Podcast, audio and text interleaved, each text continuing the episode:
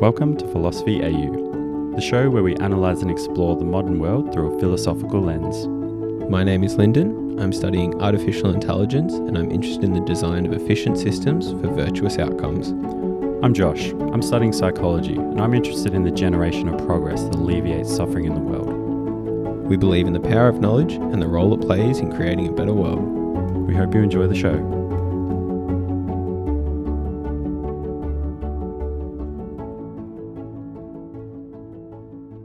Back at it after a couple of weeks apart again. Um, so we're on Skype today.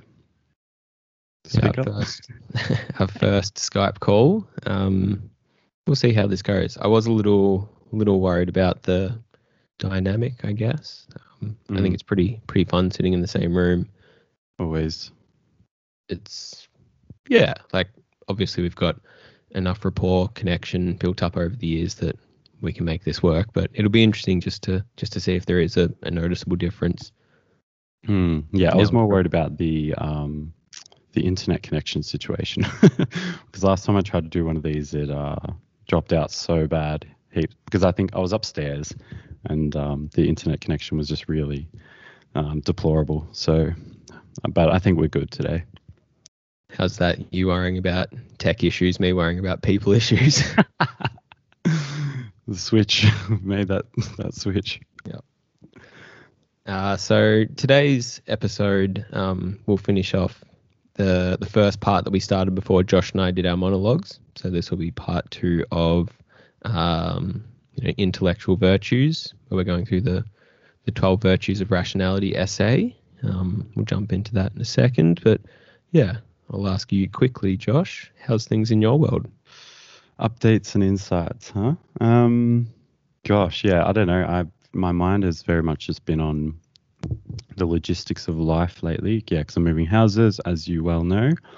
Um, so a lot of that boring stuff, calling utility companies, internet, movers, cleaning. It's hard when you, well, first of all, it's hard being an adult. Um, but then second of all, it's hard like living alone and trying to do all this shit. Um, but I've done it, you know, a couple of times before. I'm a master at the flat pack and carrying mattresses by myself downstairs. So um, that is that is all well and good, um, but it it is just a, a bit of a sting. Um, all right, to take this a bit deeper, one thing that I've had to come to terms about being an adult is running costs of life. So that's one thing I really despise, but and I fail to take account for, but is an absolute necessity, like servicing your car or you know insurance, things like this, things that aren't necessarily additive, but they are necessary necessary to keep the machine running, whatever that may be, or to keep the system running. And so something like moving houses, it's just it's uh it's quite annoying to think about that I'm paying hundreds of dollars just to move things from one place to another. But you know, that's what I've chosen to do. But yeah, just the the the inside of that for me is just coming to terms with um yeah, the running costs of life that I don't usually prepare for. Because yeah, as you know, it's like it's hard to pay for something but not to see any tangible benefit result or you know any tangible thing come out of it you know what i mean Yeah, I completely know what you mean.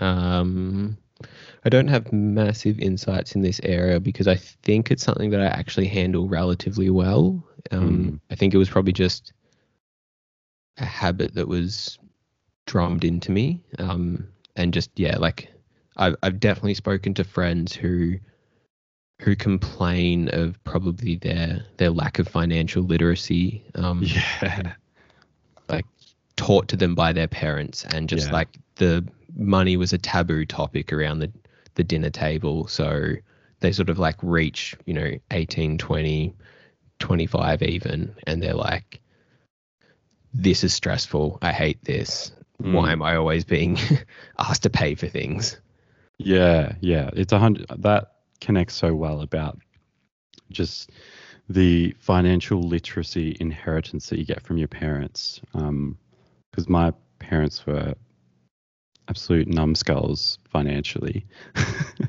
and uh, I've certainly inherited that, but I have been able to learn from it and do a little bit better. Um, but still, it's just those deep ingrained habits that are hard to hard to get past. Um, but yeah, what about what about yourself? Insights. Um, well, I'll quickly just say that I, I certainly don't think. Um, well, I've said this before, but I I always think it's a decent reminder. Like the only thing better than having an excuse is having the thing that you're excusing yourself for not having, and that seems a bit kind of um, Say more. wordy, but Yeah. I th- like it's it kind of ties into today's conversation about how like we we love to cling to beliefs, like Yeah. and so many people go forward into their adult life going, "Oh, my parents didn't teach me, you know, Mm. about money," and they just keep like, and Yeah. it's good. It's good to have an excuse. If you don't have, say, financial literacy, then you want an excuse for why you don't have financial literacy. Yeah, But the totally. only thing better than that, having an excuse for something you don't have, is actually having the thing that you ultimately want, Right. and that's got you. financial literacy. Got you. So, what I'm kind of saying there is, yeah, maybe you didn't, and you specifically, and just you in the kind of universal sense. Like, if you don't have something, you can either complain about it or Mm. learn about it. Yeah. Yeah, no, that makes sense. So it's like a uh, a deterministic nihilism kind of approach that we fall into of like, you know, this is the way it has been or this is the way it is and I'm just going to um, resign to that fact whereas perhaps you're getting at that that's not necessarily the case. Yeah, it's probably a little bit of that. Maybe um, sort of tied to locus of control as well, and just that that narrative that we tell ourselves. But even just stripping away that kind of, um, you know, philosophical kind of terminology around it, like I really just think it is as like this three step system. It's like the worst thing is to have is to not have something and not even have an excuse for it. Or if Mm. like it's a really poor excuse, like, oh yeah, I was just a dickhead. Like Mm. if you can conjure up some kind of um you know believable excuse with Yeah. a strong enough narrative that gets you to the step two but step three is the one that we ultimately want and i think there's that exaggerated takeoff of payoff Mm. um, if you can get to step three anyway that's Yeah, just cool. something i try and keep in mind all the time um yeah actually i've probably like been reflecting on finance a little bit this week as well um not not in the same sort of sense that that you spoke about but um like this week i was asked what uh like one of my favorite achievements is or like what's the what's the thing that i'm most proud of um, and I think, I think probably like getting into the housing market was is one thing. Like, Mm. I'm not not really materialistic, so I feel it was a bit of a tension for me to realize that that's probably one of the things I'm most proud of in my life. Like, yeah. not pointing to you know one of my degrees or um, some kind of professional work that I've done. You know, therefore think this Mm. podcast. Mm. Um, yeah. So It is interesting. Why? So why is it? Why is that the most or one of the top? Because I think this this is one of the first pieces of evidence that the way I see the world is actually an effective uh, like Mm. there is utility to the way that I see the world. Mm. Um, and this very much ties to my, um, I guess I have a, I'm not the perfect long term thinker, but I think so many people fall, so many people optimize for the short term. And I've just, my, my competitive advantage, I think, is just pushing that out just a fraction. Maybe I'm Yeah. like a medium term optimizer. Mm. And yeah, so for all those probably occasions where it was like not going out to eat, um, Yeah. just spending superfluous funds, Yeah. It it has paid off. But at the time, you're kind of just like, I'll never get there, and is it going to Yeah. be worthwhile when I get there? Yeah. But yeah, now getting in, say, into a house, the, that is that like one of the biggest piece of evidence that I was like, wow, those those short term sacrifices do have some kind of exponential payoff in the end. Yeah, big time. I do love that train of thought because, like, that is one thing that sustains me a lot, um, insofar as I can, to stay on a bit more of a um, rational path. It's just like seeing the tangible outcomes that come from it. Um, and again, I probably have similar things, but obviously not the exact same, where I've achieved things or I've um, acquired things that might seem like I don't know, perhaps like banal or everyday, I can sort of step back and realize, hopefully at least, that uh, like if I didn't, you know, see the world in the way I see it or um, think about things the way I do, I probably wouldn't have been able to acquire this, whatever it may be, X. Um, and because it is really, because like it's it's sometimes such a hard link to draw to be like what is you know reading books and thinking and having deep thoughtful discussions going to ev- ever do for me like why don't i just go out and get on it every weekend and just not stress about life but then there are these things that pop up and you're like yeah i think we we can have the wherewithal to see that you know actually you know um there is some sort of line even if it's not a direct linear path um, there is some sort of relationship there. Um, and it, yeah, it is sustain, sustaining. Yeah. Yeah, that's really cool, and I, I certainly agree. Um, and I can maybe one of the tricky things is I feel like I can see these processes occurring for you, and possibly you can see them occurring for me, but they're really hard to see for ourselves. Yeah. Like on any given, you know, any given Saturday night, I'm kind of like, I love sitting at home and reading, so there is kind of like the intrinsic value of that, but Mm. as I've spoken about before, I think part of the intrinsic value that I acquire from that is believing that there is a kind of payoff coming for engaging in that behavior. And once you sort of recognize that, then the counterfactual question seeps in that like, well, will it actually pay off? Mm. So there's there's always this kind of um, yeah question and concern that it won't, I guess. But yeah, I feel like I can see it occurring for you. You possibly can, can see it occurring for me, but it's just hard to see within our own life because we're so aware of all the messy details and it's so non-linear. Yeah. Yeah. And yeah, the, the payoff date will just be one quote unquote day later than perhaps everyone else. But, uh, you know, hopefully that is a little bit more. But that sort of connects to one thing that I'm, and obviously I know you are, is like quite passionate. And I don't want to get us too far away from everything, but just that like our best years are so far away. Like I just have this hobby horse that people just romanticize your 20s way way too much like oh they're the best years of your life and like there are so few things that are better in your 20s than they are later on. It's literally like what you've got more energy you get less hungover after nights out. You've got a little bit more energy.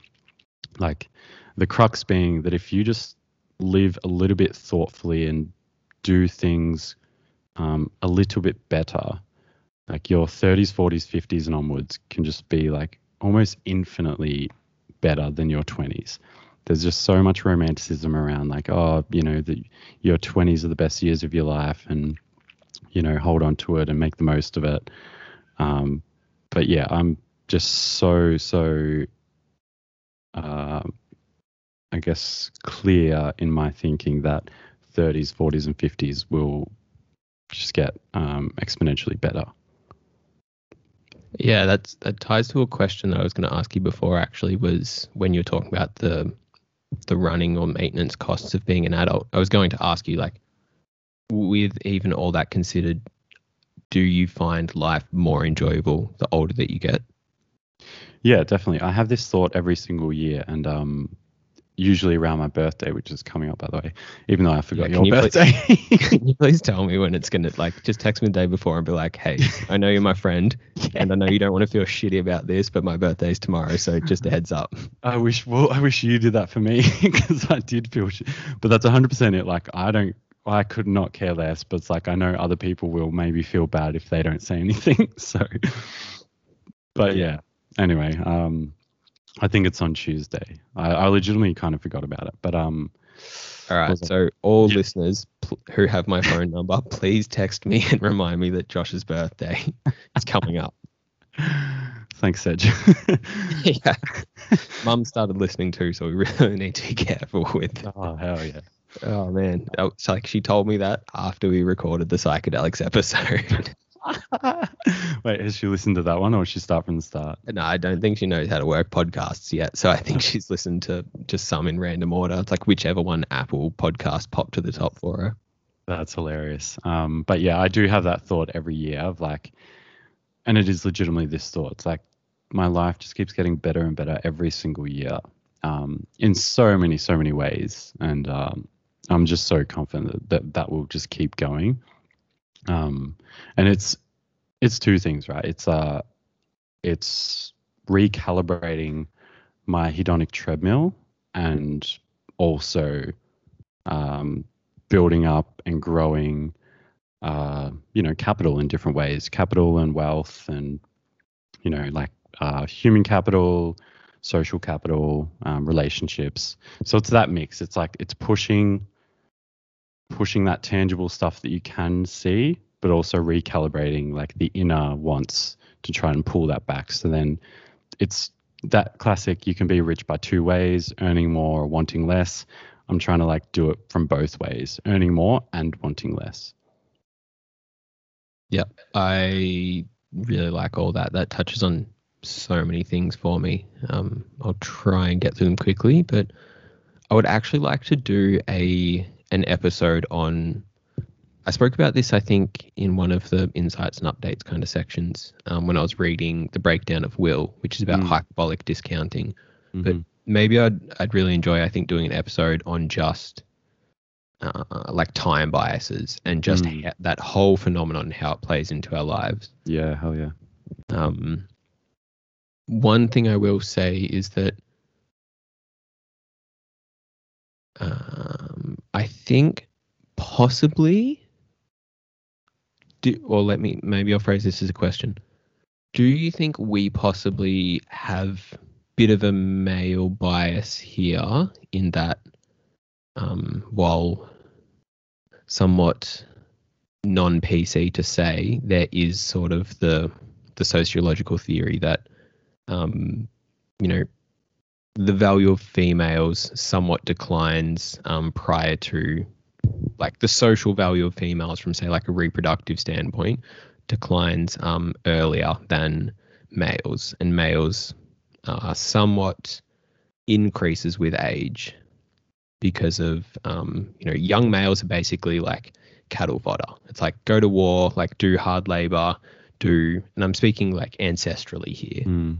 um but the sort of the the middle-aged um man is a bit of a an archetype for sort of desire from that ancestral standpoint whereas younger females um, relating to their reproductive fitness is kind of uh, yeah i'm i'm hesitant to say sort of like say these ideas as you know no, um, yeah. I think it's if you, as long as you like um, explain exactly what I get what you're saying, but as long as you make that explicit, I think you'll be fine.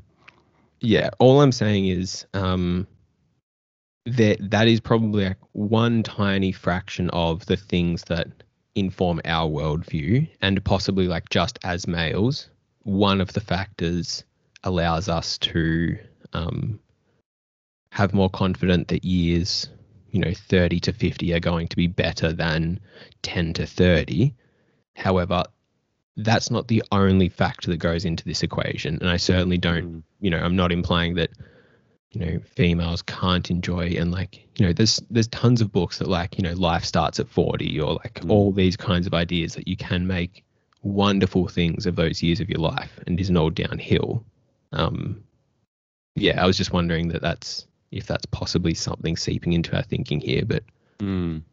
i think ultimately it's more our dispositions and Mm. the work. It's that our, our interest in engaging in conversations like this, in making sure our behaviors are instrumentally aligned and Yeah. things like that, that are much bigger factors than you know, the anthropological ones. Yeah, I think it's definitely a bit of column A and column B going on there. I think one thing that connects to me here is uh like honing in on that sexual desire aspect that like um you know, I do think that I think that things also will get better will and ought to get better for females as they get older. Um and this is just this is quite a narrow point, but something as simple as like having your best sex, you know, once you're older. I think that's probably quite a, an agreed upon thing, and I think that is the case. And um, you know, just because you're males and females, you're so much more comfortable with just like saying what you want to a partner and being less embarrassed and less self-conscious and not not being so inculcated into the narrative that pornography sets out for us that like it's all about P and V like penis and vagina penetration and both coming at the same time and like squirting orgasms for women and like rip dudes with like absolute hammers for men um, i think you just you wake up to the realization that oh that is fictional and uh, the sooner that that happens because you just gain more experience and you're like you have more data to work with that like oh okay that's not because like when you're 18 you've had sex once but you've watched a million pornos but when you're 35 hope hopefully that side of it slows down and you gain more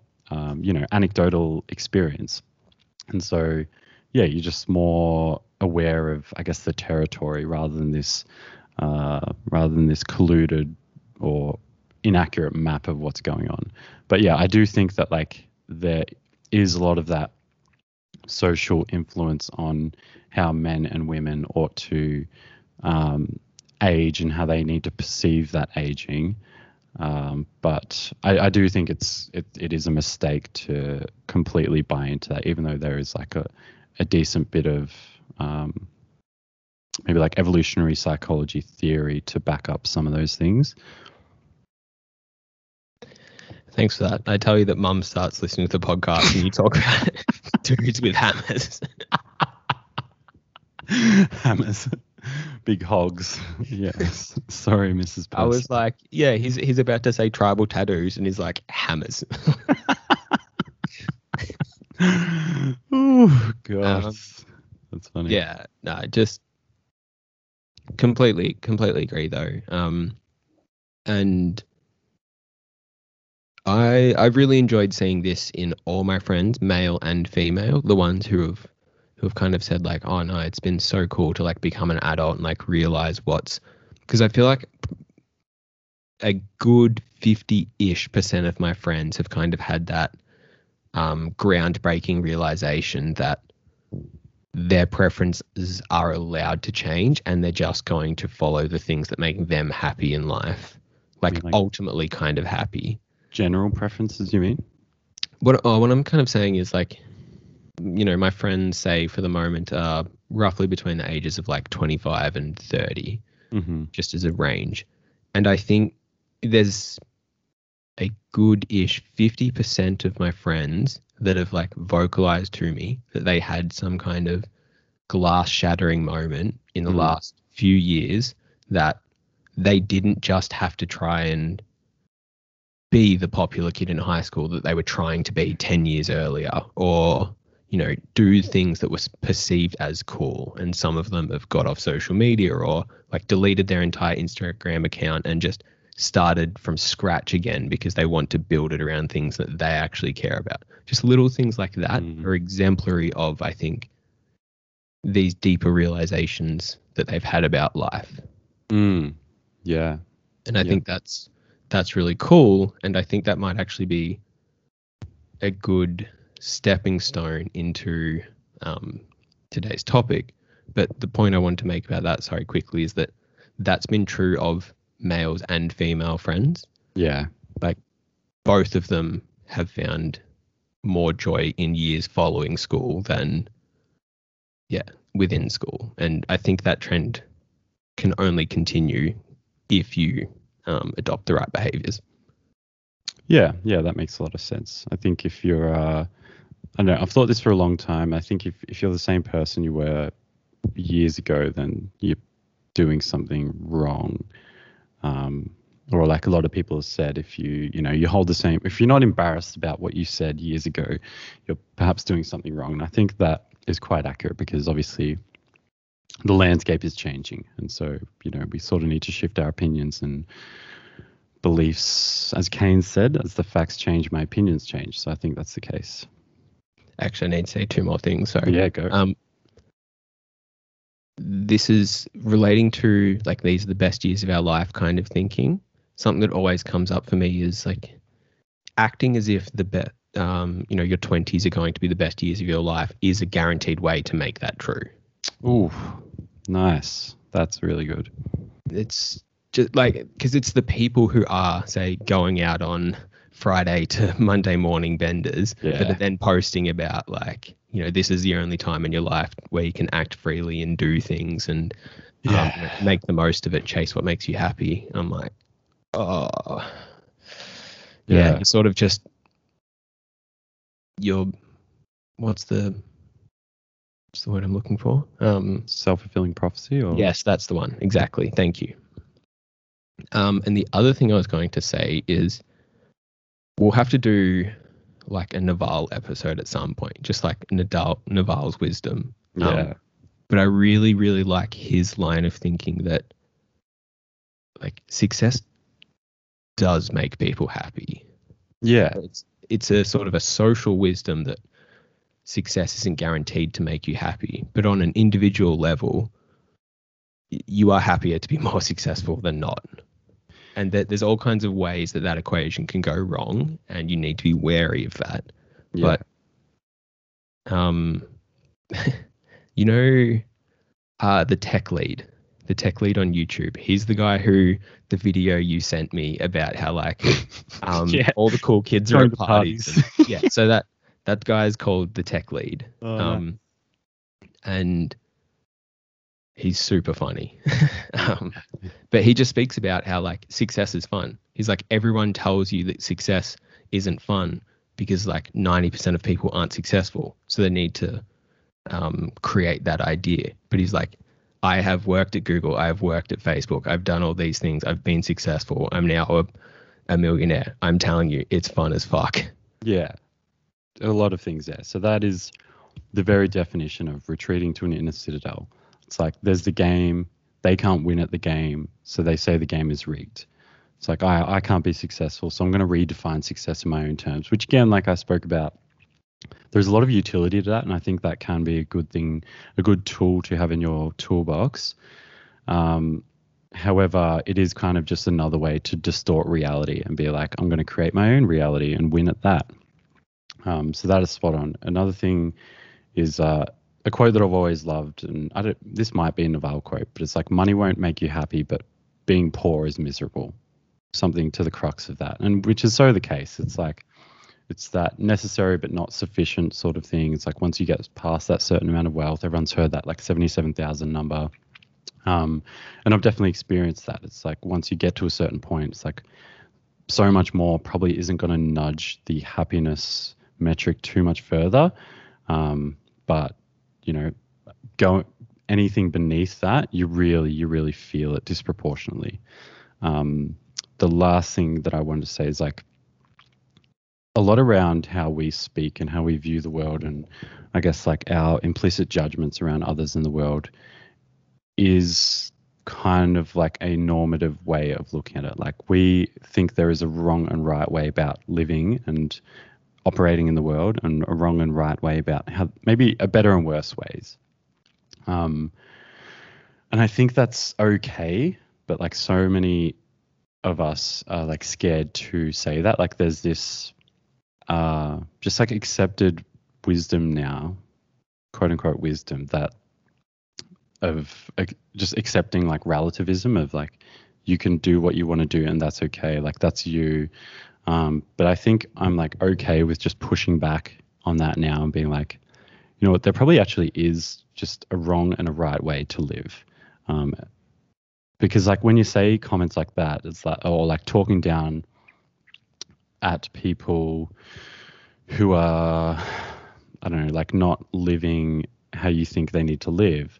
Like that's not a very um not a very like attractive or accepted way to speak. You know what I mean? Like it's very common to just be like, oh yeah, but you know, you can do what you want to do in life and you can live however you want to live. But I think I think that's a mistake. I think there are better and worse, objectively better and worse ways to live. And I think all you need to do, and this is like a very like Sam Harris esque um, little tangent and argument, but like all you need to do is put your flag in the ground on the most extreme ends of the spectrum. It's like, okay, uh, would it be okay to be a rapist?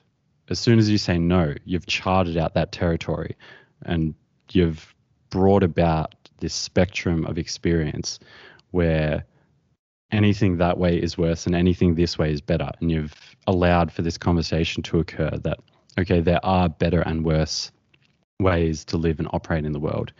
And, uh, you know, we should be able to speak about them. And sure, the closer you get to the middle, it gets a little bit murkier, but it's still like a useful endeavor to have those conversations. And I think it's still accurate that, like, that is an objectively worse way to live your life. And all you need to do is put yourself in those shoes. It's like people like to say, uh, you know, it's okay if you want to be poor or do this or do that. But like if you were there, you probably wouldn't do it. And that's perhaps like quite evident that, um, you know, there's something to this objective way of looking at things. Does that make sense? Yeah, no, that makes complete sense. Um, and you're probably preaching to the converted a bit here.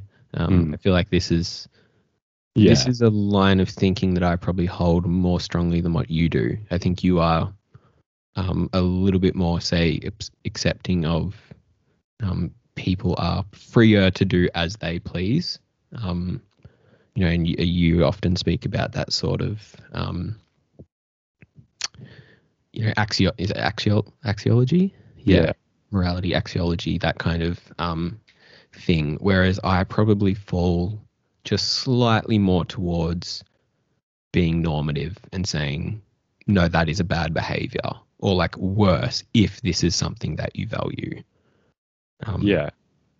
yeah. And I think, and it's like, to be clear, like I, I don't mean to be totalitarian in in these kinds of ways. Um, and, try, and thinking that I should dictate behavior, only that once you have some kind of axiom for how good behavior is or what like bad behavior looks like, you can't then defend against those axioms once they've been written. It's just like if you've written it in the rules that this is how behavior is to be judged, then behavior must be judged. And you can't just say, oh, people can do what they want. And what I'm get kind of getting at there is just, as you said, like sticking your flag in the ground at better and worse. Like Yeah. if that's the most awful thing and this is the best, um, most desirable thing, um, yeah, we have a zero to one range. Yeah, one thousand percent. Um, hey, so really bad. My movers just got here, so uh, we will actually have to wrap this up. But we have had a good like fifty-minute discussion, anyways. Um, Yeah, we can. We could possibly even just do this in two parts if you like. yeah, I Um, reckon we'll upload. We'll upload this. This has been a great chat. Um, Okay. uh, but yeah, they said they were going to come later, but they literally just got here. Um, yes, sorry Sweet. So thanks everyone for listening to our you know 35 minute long episode about saying how the episode will start soon as long as we say one more thing. Oh, yeah, that was fifty-three minutes, my friend. no, the recording's only been going for 34 though. Oh, true, true. That's okay. We chatted Um, for like 20 minutes beforehand. All right, you go do your movers, like literally run off. I'll stop recording this and end the call if you like. All right. Um. All right. Thank you, everyone, for listening. Sorry about, you know, but this is life, and uh, things will be a lot better next time. Thanks, guys. Talk to you soon. Bye.